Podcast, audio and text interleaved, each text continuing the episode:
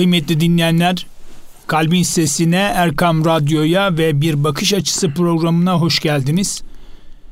Efendim bugün Bakış Açısı programımızın konuğu sevgili eğitimci ve yazar Serdar Akça ile beraberiz.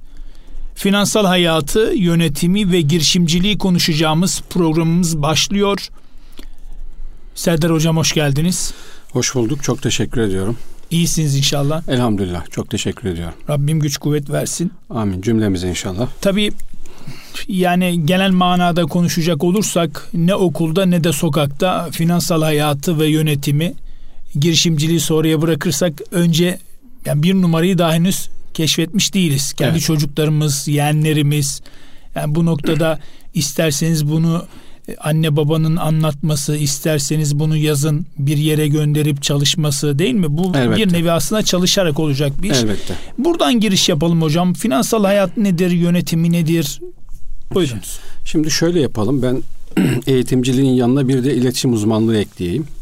Ve tabii e, işi gücü de bağımsız girişimcilik olan birisi e, olarak söyleyelim. Yani hem eğitim hem iletişim ikisi birleşince işte iletişim eğitimleri ya da e, girişimcilik eğitimleri, satış eğitimleri gibi farklı alanlarda da çalışmalarımız var. Tabii güzel bir yerden aslında başladınız. Şöyle, insan finansal bir varlıktır. Bu ne demek? Bu şu demek. Doğduğumuz gün ihtiyaçlar başlıyor. Ölünceye kadar da devam ediyor. Evet. Yani doğduk bir hastane ortamında. Ee, Allah herkese uzun ömür versin. Öldük. Amin o işlemlerin bile yapılması için finans gerekiyor. Şimdi parayı konuşmaktan önce korkmamak lazım. Yani finans eşittir paraysa parayı konuşmaktan korkmamak lazım.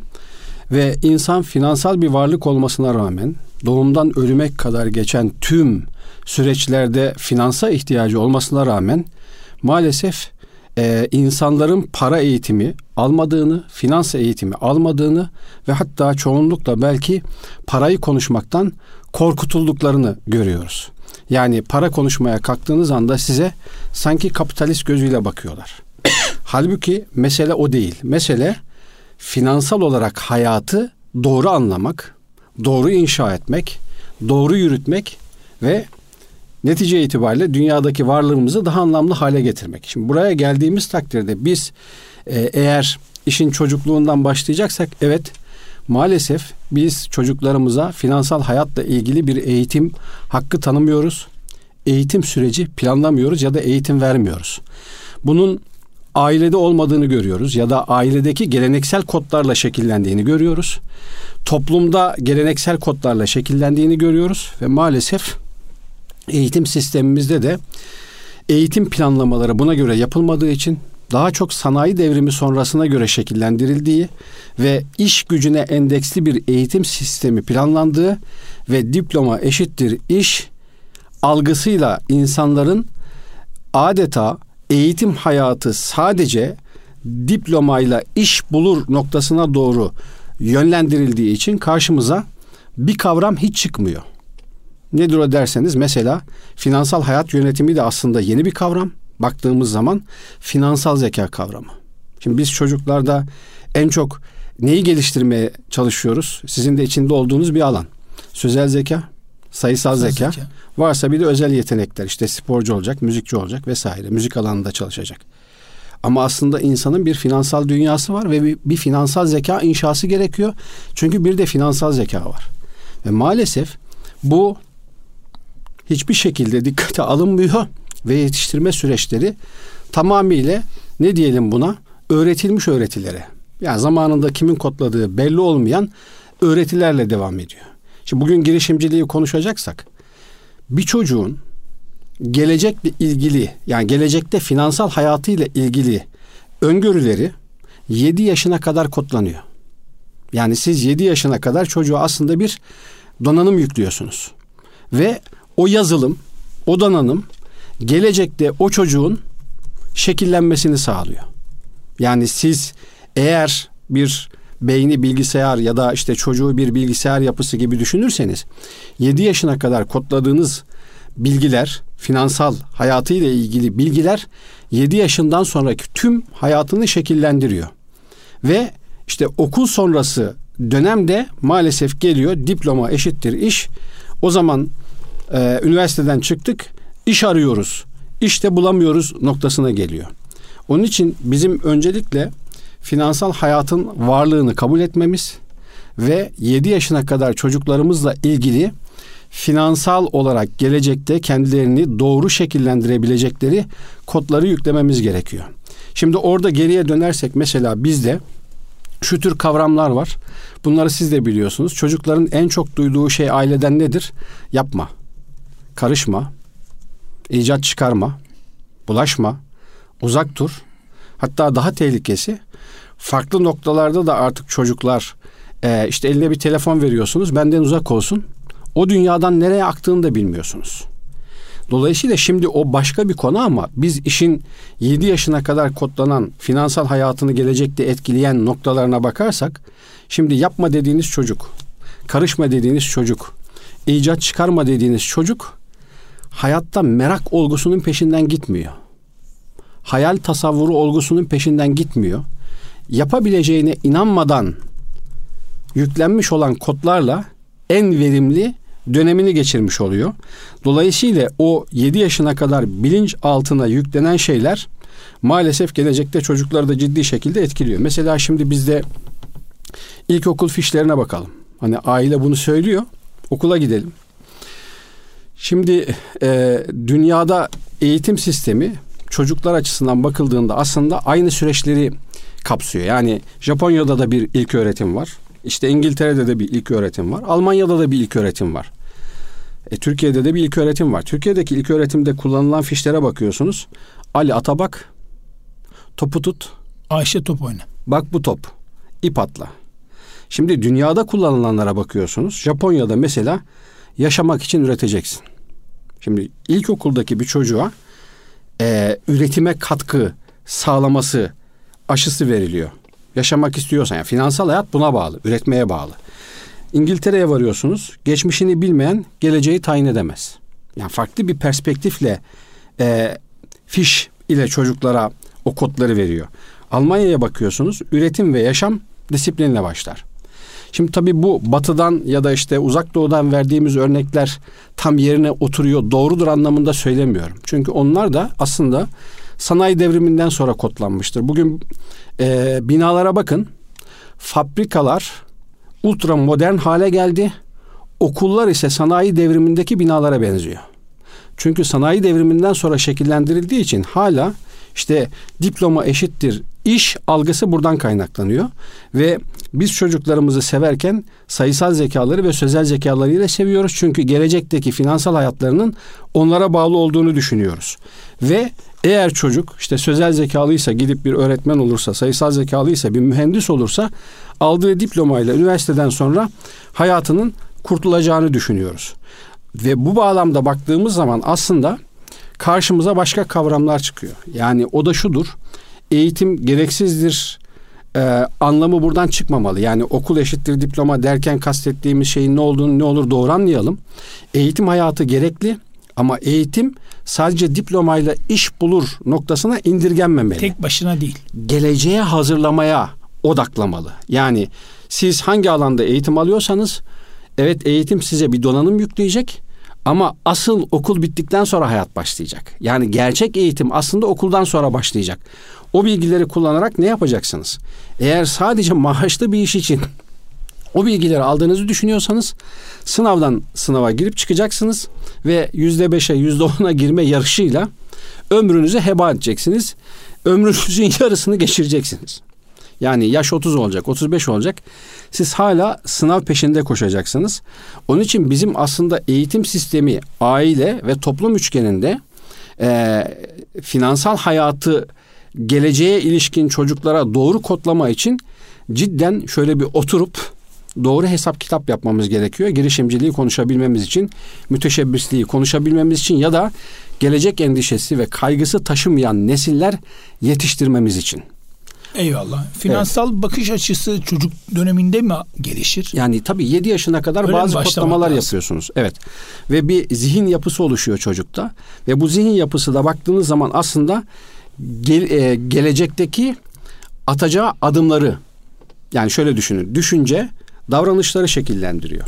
Ve siz o yaşa kadar e, hayatın geri kalanıyla ilgili belirli kodlar veriyorsunuz. Özür diliyorum. Yani yapamaz dediğiniz bir çocuk, karışma dediğiniz bir çocuk, icat çıkarma dediğiniz bir çocuk.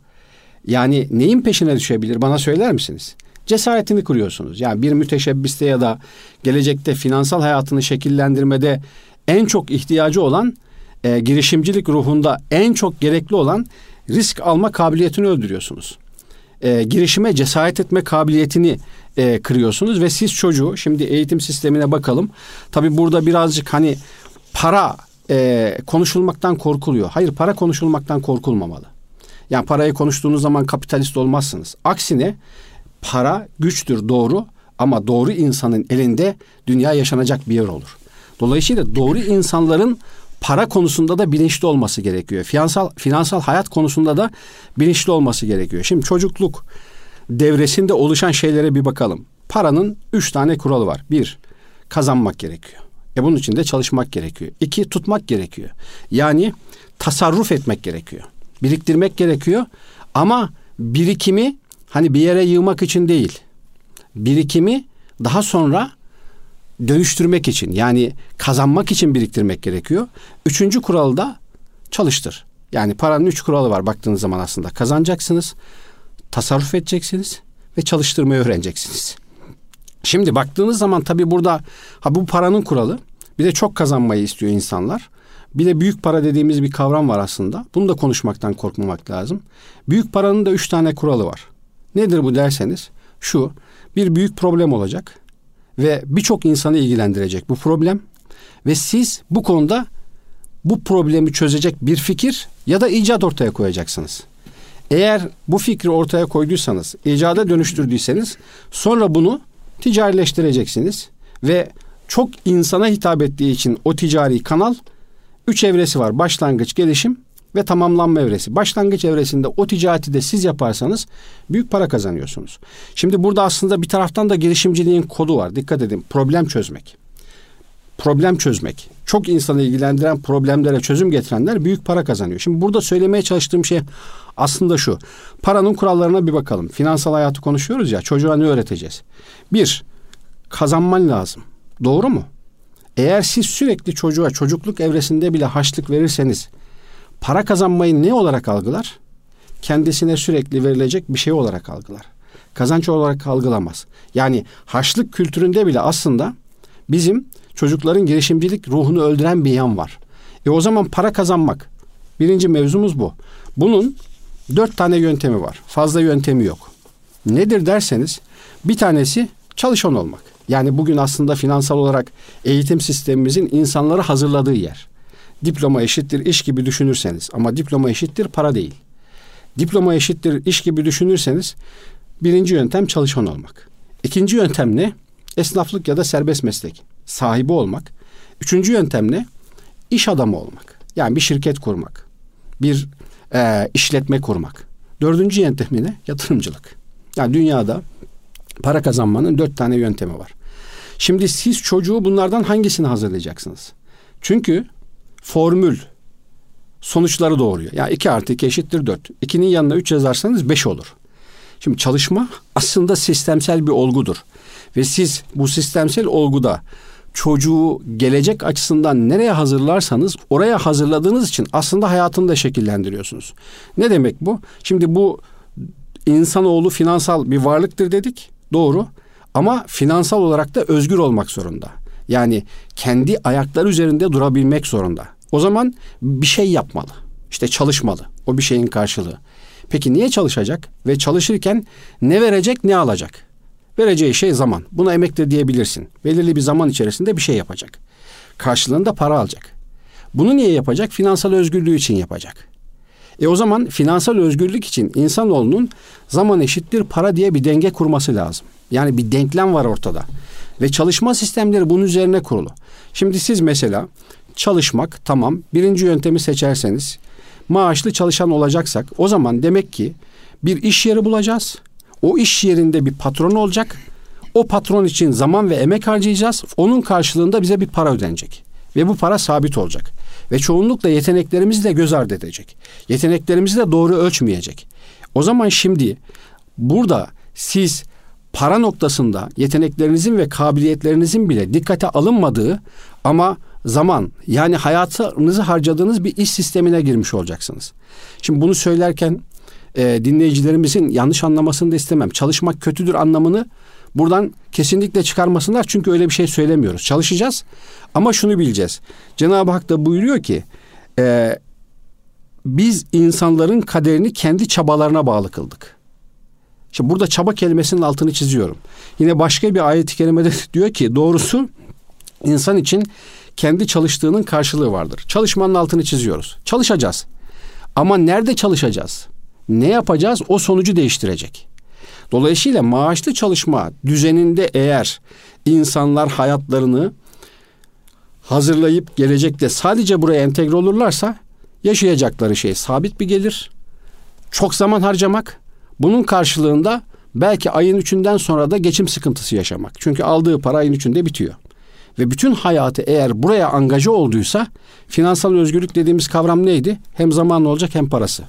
Maaşlı çalıştığınız takdirde geçiminizi bile zor sağlayacağınız bir düzen var şu anda. Ama hep aynı zamanı 40 yıl veriyorsunuz. Yani ne yaparsanız sonucu belli bir sistemde ilerleyeceksiniz.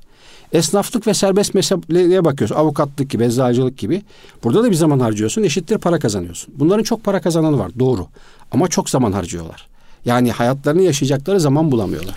Ge- geçmişte e, hatırlarız küçükken pazarda sağda solda su satan, limon satan çocuklar vardı. Görürdük. Evet. Hatta Yeşilçam filmlerinde de görürüz. Aslında ben de bunu yaşadım. Aslında yani burada e, küçükken veyahut da işte ilkokul zamanı, ortaokul zamanı, lise zamanı yaz tatillerinde aslında bunu öğretmek lazım. Güzel bir fırsat. Güzel fırsat. Şöyle işte çocuklara ne kodladığımızla ilgili, nereye hazırladığımızla ilgili hayatları farklılaşacak. Değerli hocam bir araya gidelim. Aradan Tabii. sonra kaldığımız Hay hay. yerden devam edelim. Hay hay. Çünkü bu sefer soracağımız soru yarıda kalmış olacak. Dört sistemi bitirmek isterdim aradan önce aslında. Öyle Çalış- mi? Çalışma modeliyle ilgili yarım kalmasın diye. Birkaç dakika. Tabii buyurun. İkinci çalışma modeli esnaflık ve serbest mesleklik. Orada da dikkat edin. Çok zaman harcıyorsun, çok para kazanabiliyorsun. Ama zaman yoksa e, hayatta kalitede kalmıyor o zaman. İkisinin dengede olması gerekiyor ama bugün esnaflar da değişen ticaret sebebiyle para da kazanamaz hale geldi. Yani o da zaman eşittir para dengesini yani finansal özgürlüğü sağlamıyor. Üçüncü yöntem iş adamları bunun büyük versiyonu. Yani çok zaman harcıyorlar. Çok para kazananı var ama kazanamayanı aynı zamanı harcamaya devam ediyor. Aynı emeği harcamaya devam ediyor. O da finansal özgürlüğü sağlıyor ya da sağlayamıyor. Dünya nüfusunun yüzde doksanı bu üç sistemle çalışıyor. Dördüncü bir sistem var. Yatırımcılık. Yatırımcıların mantalitesi ve mantığı farklı.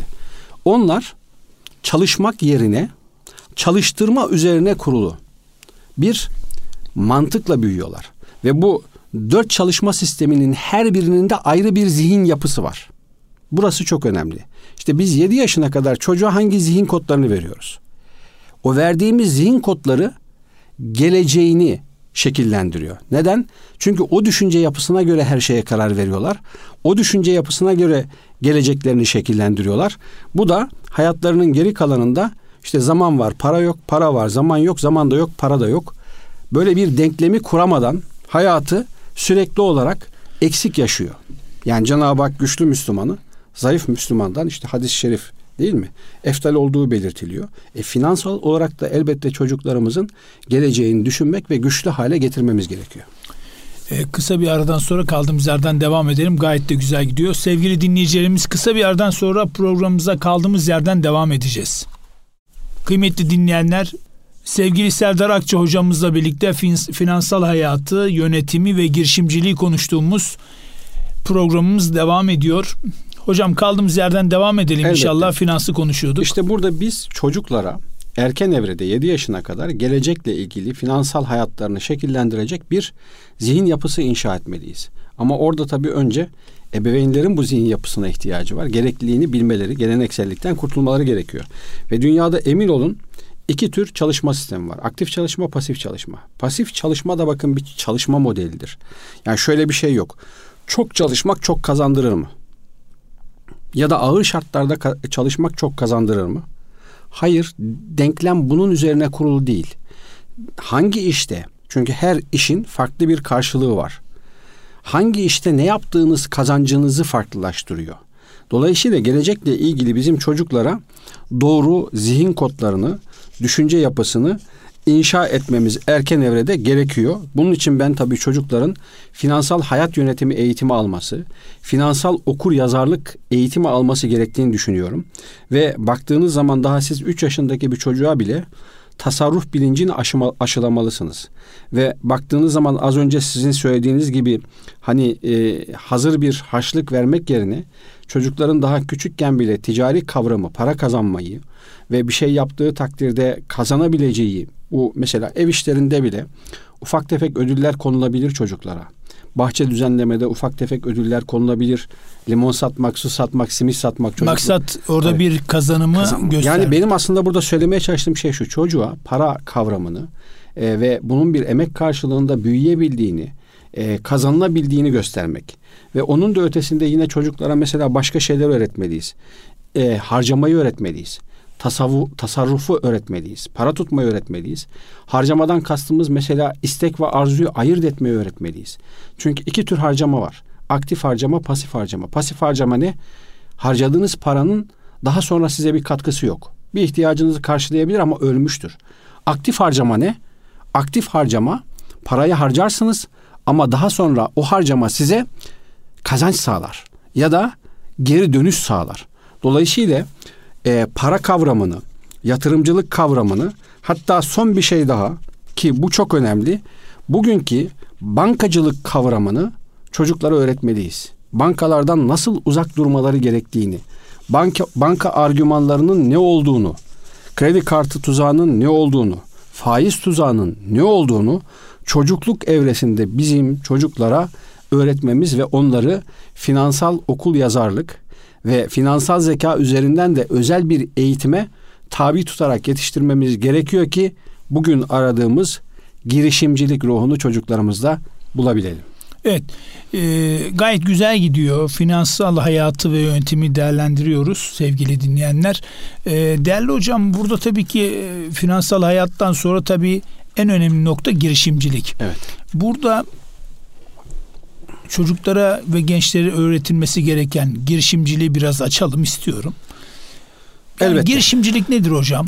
Ya şöyle girişimcilikle ilgili birçok tanım a, var. Fakat ben dikkat ederseniz kitabı gitmeyi düşünmüyorum. Yani biraz Elbette. daha farklı bir pencereden kendi tecrübelerim e, üzerinden ya da kendi hayatım üzerinden gitmek istiyorum. Tabii buyurun. E, çünkü belki de bugün parayla ilgili düşüncelerim de benim ee, babamın işte esnaf olması, 25 yıldır ticaretin içerisinden geliyor olmam, bir eğitim fakültesi mezun olmama rağmen öğretmenlik yapmamam, ardından işte yönetim bilimiyle ilgili bir kamu yönetimi e, e, üniversitesi daha bitirmem, e, sonra işte üstüne yüksek lisans yapmam, iletişim alanında vesaire.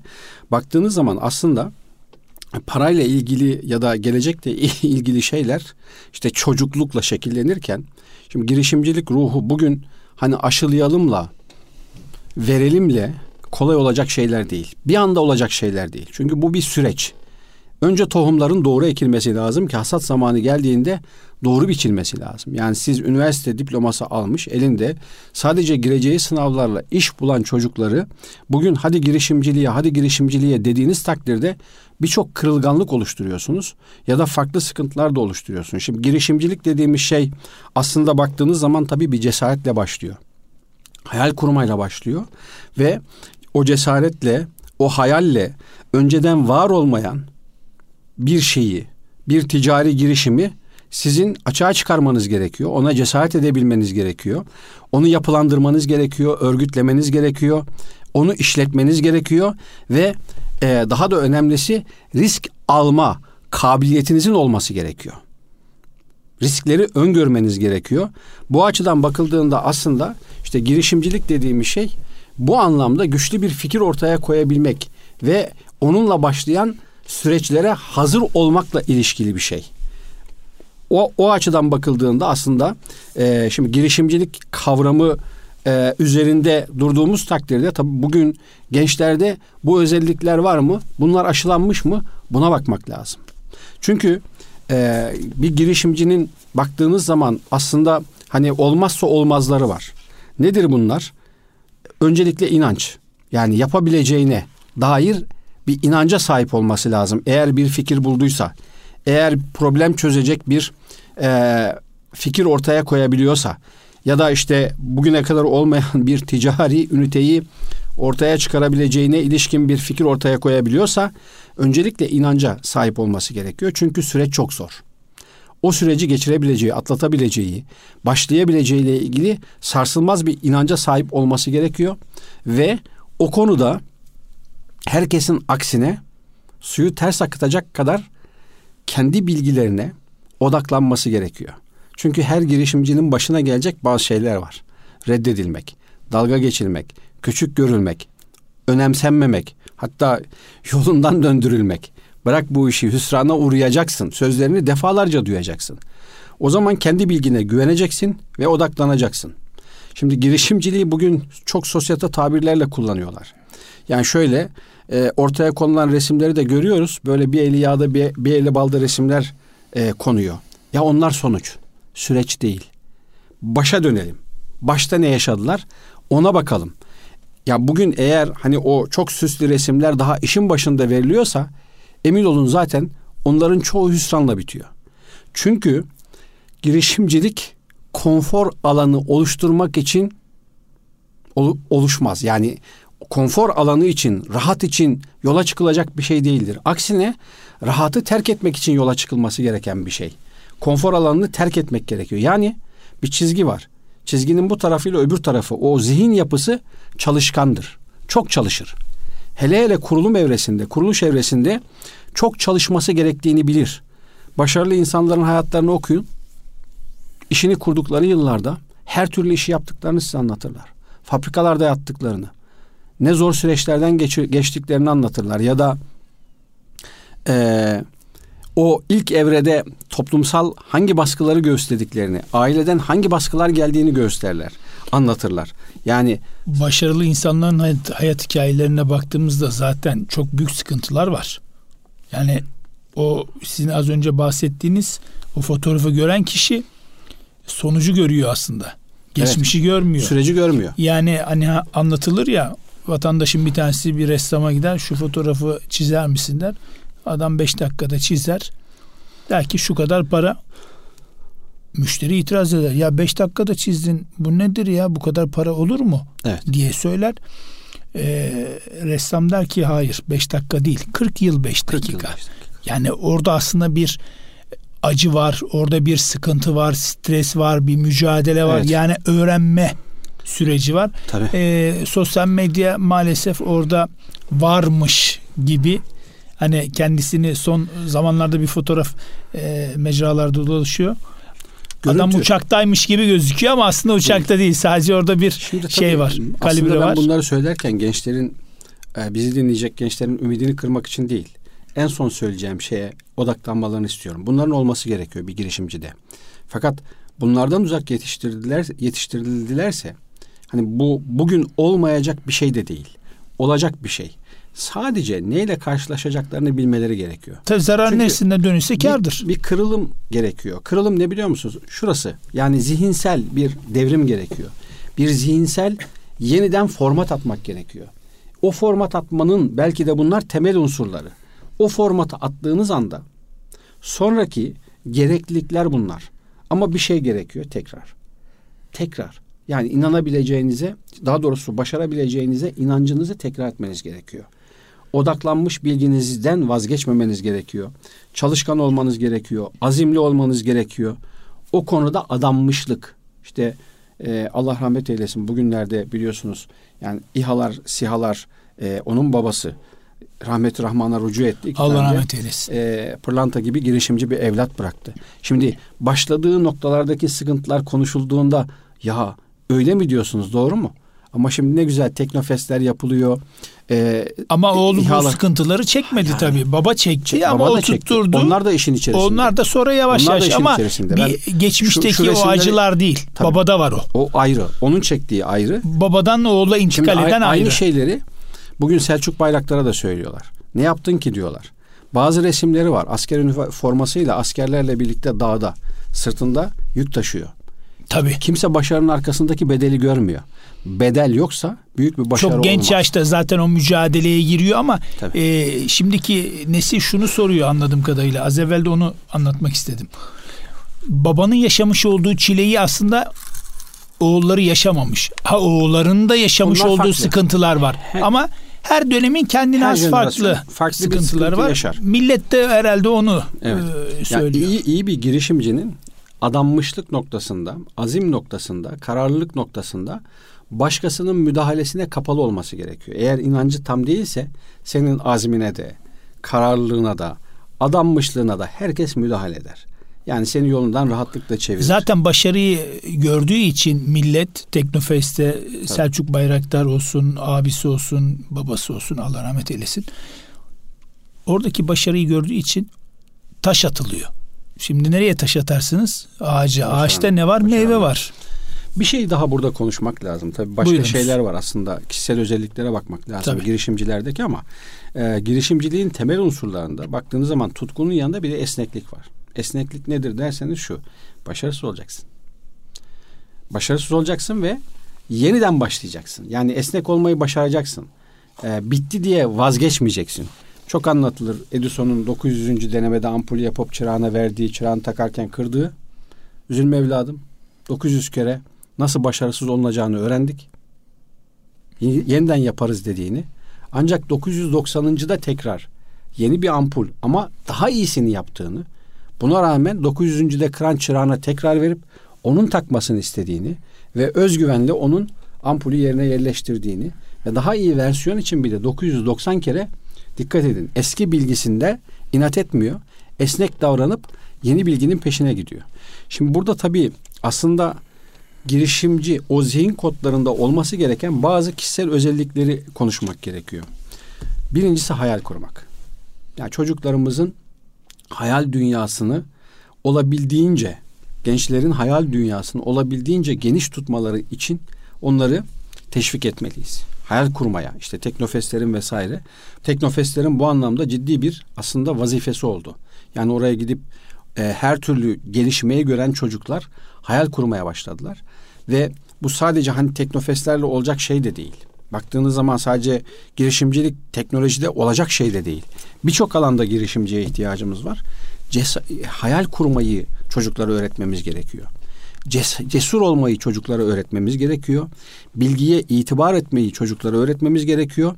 İleri görüşlülüğü çocuklara öğretmemiz gerekiyor. Bir de risk almayı. Bakın bugün ticarette konuşulurken en çok göz ardı edilen şu. Yani sanki risk ticarette olmamalı ya da riskliyse uzak durulmalı gibi bir yaklaşım sergileniyor. Risk olmadığı takdirde o zaman hani sonucundan emin olduğun şeylerin peşinden koşmaya başlarsın. E, sonucundan emin olmadığın hiçbir şeyde girişemezsin. Zaten rahat kazandığın parayı da nasıl harcarsın? Öyle harcarsın Evet. ama e, zor kazanılan süreçlerdeki o harcamayı nasıl yaparsın? Daha dikkatli yaparsın. Tabii. Ya burada şimdi söylemeye çalıştığım şey şu. Yani risk alma kabiliyeti çocuklarda gelişmesi, gençlerde gelişmesi gerekiyor ve risk almayı başarmak gerekiyor. Yeniliğe açık olmak gerekiyor, öğrenmeye açık olmak gerekiyor. Kendine güven gerekiyor, plan yapabilmek gerekiyor. Vizyon ve öngörü sahibi olmak gerekiyor. Başarıya aç olmak gerekiyor, bağımsızlık ruhu gerekiyor. Ve baktığınız zaman aslında bütün bunlar işte strese dayanıklı olmak gerekiyor. Ee, gibi birçok şey aslında girişimcilikle ilgili söyleyebiliriz. Benim burada tabii gençlere aslında e, tavsiyem şu. Ya bugün üniversiteden mezun olmuş ve ne yaparız, ne yapabiliriz diye bekleyip işsiz olarak kendisini tanımlayan gençlere özellikle tavsiyem şu. Ümitsiz olmasınlar. Kesinlikle kendilerine güvensinler. Bir zihin devrimi yapsınlar. Kimseyi beklemelerine gerek yok. En büyük potansiyel insanın kendisi ve kendisindeki inançtır. Onlara çok basit bir tavsiyede bulunacağım. Son beş dakikamız. O da şu. Bir kitap var. Başarı Formülü ismini taşıyor. Orada çok basit bir başarı formülü veriyor. Girişimcilik için çok önemli.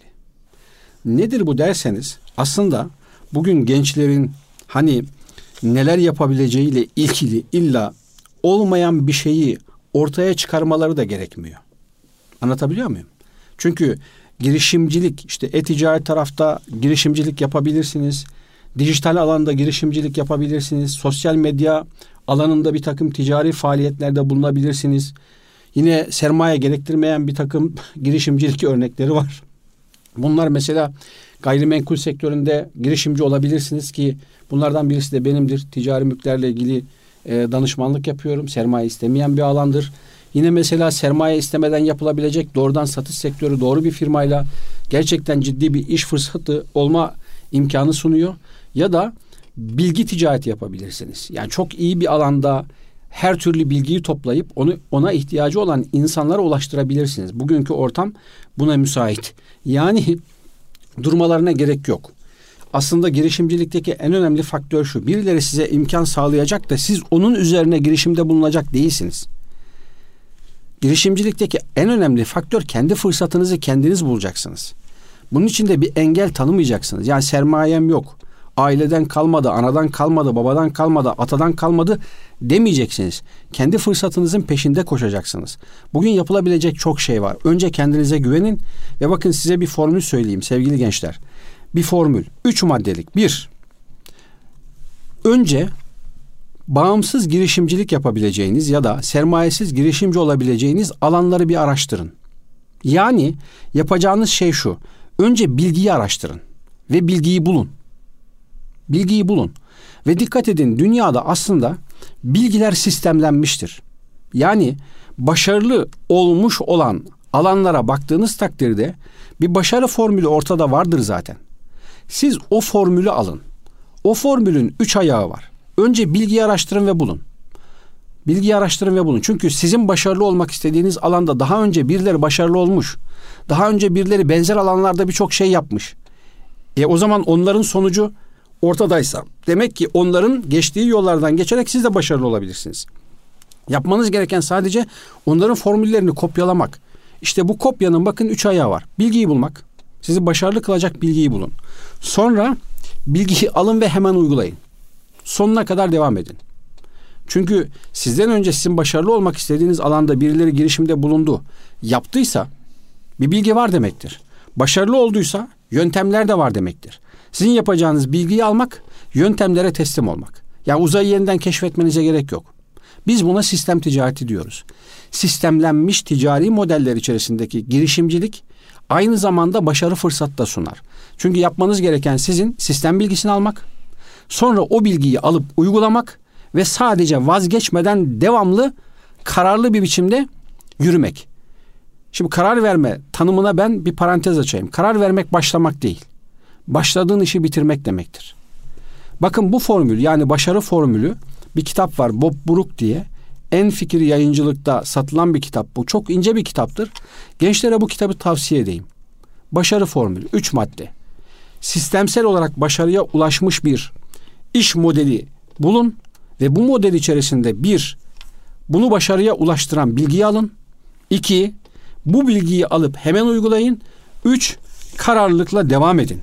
Eğer kararlılıkla devam ederseniz emin olun siz de başarılı olacaksınız. Bunun için beklemenize gerek yok. Etrafınıza bakın. Araştırın, okuyun, yeniliklere açık olun, bilgiye açık olun ve kişisel gelişimle ilgili bugün hem kitap çok fazla hem yayın çok fazla. Kişisel gelişim kitaplarını alın, bakın. Ama Amerikan kafası da inşa etmeyin. Bu topraklara öz, bu topraklara özgü fikirlerle e, kendinizi geliştirin. Ama birilerini beklemeyin. Kendi fırsatınızı arayın. Çünkü girişimcilik bir imkan verildiğinde bir şeyler yapma üzerine kurulu bir ekosistem değildir. Girişimcilik kendi fırsatını bulup açığa çıkarıp o fırsatı büyütmeyle ilgili bir şeydir. Ve ben son şunu söyleyeyim. Bugün gençler hani üniversiteden mezun oldular, işsizlik vesaire gibi bir takım sıkıntılar yaşıyorlar ya. Başka bir veri size söyleyeyim. Veri şu. Gelecek 20 sene içerisinde üniversitelerden mezun olan genç sayısı dünya kurulduğu günden bu yana üniversitelerden mezun olan genç sayısından daha fazla olacak. Tekrar edeyim mi? Gelecek 20 yılda üniversite sayısı o kadar fazlalaştı ki gelecek 20 yılda üniversitelerden mezun olan insan sayısı dünya kurulduğu günden bu yana üniversitelerden mezun olan insan sayısından daha fazla. Yani rekabet daha da artacak. O zaman ara elemanlar orta, yani rekabet artacak Çok ihtiyaç bir. var ara elemanlara. Ara elemana ihtiyaç şöyle. Hani o başka bir şey planlama e, işte mesleki eğitimler şuna o başka bir şey. Üniversite mezunu bugünkünden çok daha fazla olmuş olacak. Bak dünya kurulduğu günden bu yana ne kadar üniversite mezunu olduysa gelecek 20 yıl içerisinde o kadar daha mezun verecek. Yani çok fazla mezun geliyor. E, Tabii kendimizi Yani rekabet artıyor. lazım. Evet oradan sıyrılman gerekiyor bir. İkincisi yapay zeka diye bir şey var. İş gücünün vasfı değişiyor. Yani bugünkü eğitim sistemi hala sanayi devrimine endeksli ya. Yani yeni iş modelleri yapay zeka ile formatlandığında aslında bugünkü üniversite mezunlarının çoğu o diplomalarıyla ortada olacaklar ama yapabilecek bir işleri olmayacak. Çok basit bir kavram vardır. Diyor ki yaptığın işi annene anlattın. Bugün anlıyorsa gelecekte işsiz kalacaksın. Olması gereken ne? Bir kendine bakacaksın.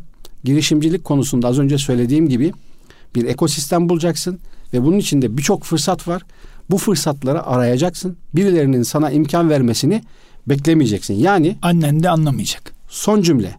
Yani imkan verilmedi.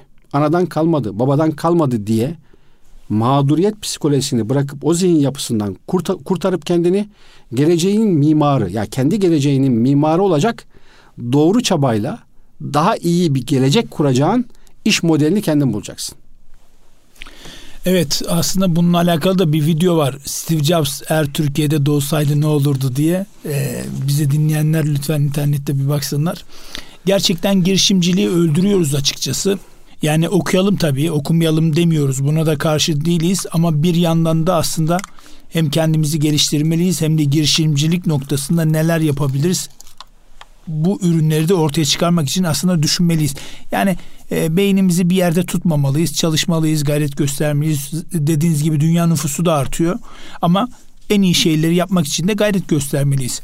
Evet, e, finansal hayatı, yönetimi ve girişimciliği konuştuğumuz programımızın sonuna gelmiş bulunmaktayız. Hocam çok teşekkür ediyoruz. Ben teşekkür Gayet ediyorum. güzel, önemli ve keyifli bir program oldu.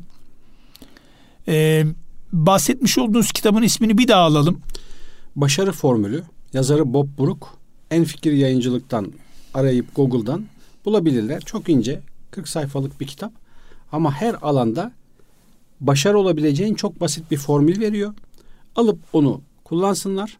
Sonra yapacakları şey sadece kendilerini başarıya taşıyacak bir girişimcilik ekosistemi bulmak. Burada da birilerinin kendilerine imkan sağlamasını beklemelerine gerek yok. Bugünkü iş modelleri Tabii. zaten san- senin önüne birçok fırsat çıkarmış. Onlardan birisi sana uygun. Sana uygun seveceğini bulup balıklama dalacaksın. Evet. İnşallah çok teşekkür ediyoruz. Ben teşekkür ediyorum. Değerli dinleyenlerimiz bir bakış açısı programımızın daha sonuna gelmiş bulunmaktayız. Göstermiş olduğunuz ilgiden dolayı siz gönül dostlarımıza teşekkür ediyoruz. Efendim önümüzdeki hafta aynı gün ve saatte tekrar görüşmek ümidiyle kulağınız bizde olsun. Allah razı olsun.